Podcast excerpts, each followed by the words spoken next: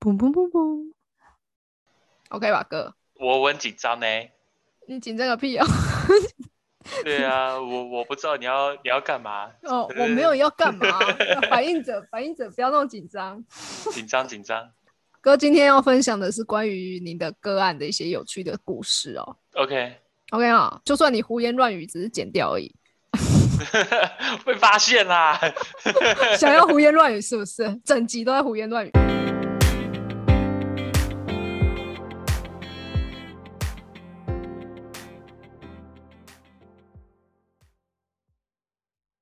好，大家晚安，欢迎回到老板怕的频道，我是老板娘。我们今天请来的一位催眠师，呃，是一位很神奇的反应者，我们请他出场。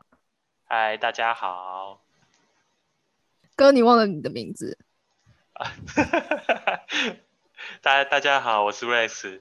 哎、瑞士瑞士同学，今天心情好吗？在台北？今天心情蛮好的啊，我在我家都通常都会有一些挂毯啊，然后把家里的环境弄得不错，什么意思啊？就是麦伦的挂毯啊。你哦，我我我知现在道开始在胡言 乱语， 我家买了蛮多，就是会放在墙上啊，所以几乎到处都看得到一些彩色的挂毯，然后它是对应着脉轮，然后还有一些北欧的，不知道你知不知道卢恩符石？不知，没关系，它是对应那个卢恩符文的符号，这样所以你家是充满了灵性，也不算。 还有还有很多奇怪的皮卡丘，所以就是在灵性之中有一些违和感。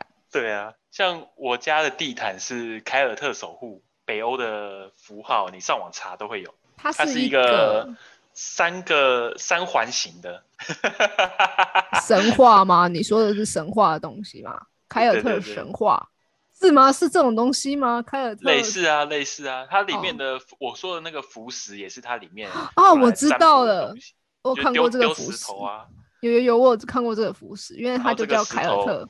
对，石头代表什么意思？这样，对啊，还有还有小道具，上次没有介绍到， 小道具是什么啦？ 小道具就是基本大家都会有的塔罗牌嘛，哦然后还有，OK，一些什么彩虹卡啊，然后一蜡些烛，魔法蜡对烛，啊，我有我有蜡烛，然后还有一些颂钵啊、手碟啊、一些乐器这样。好神奇哟、各式各样哎、你你那边是随时就是可以开始祝福，所以今天个案跟你预约是到你家吗？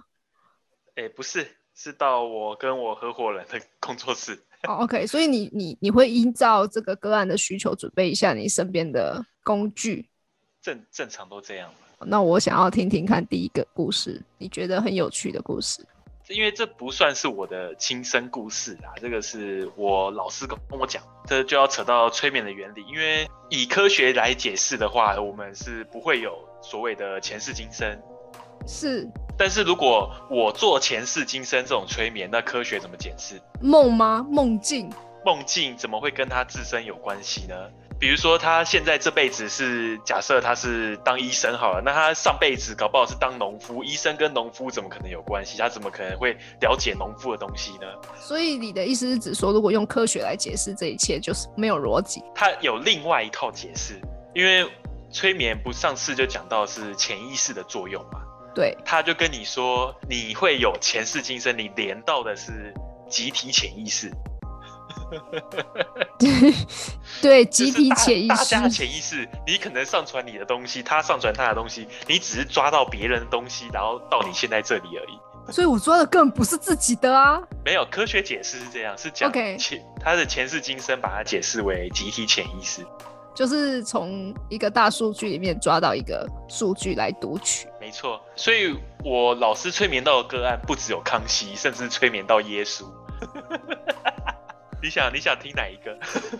这个实在太浮夸了。我们先听康熙好了，因为毕竟我们是华人嘛。康熙的部分，根据我老师的解释，他催眠的时候，那个人长得一点都不像康熙。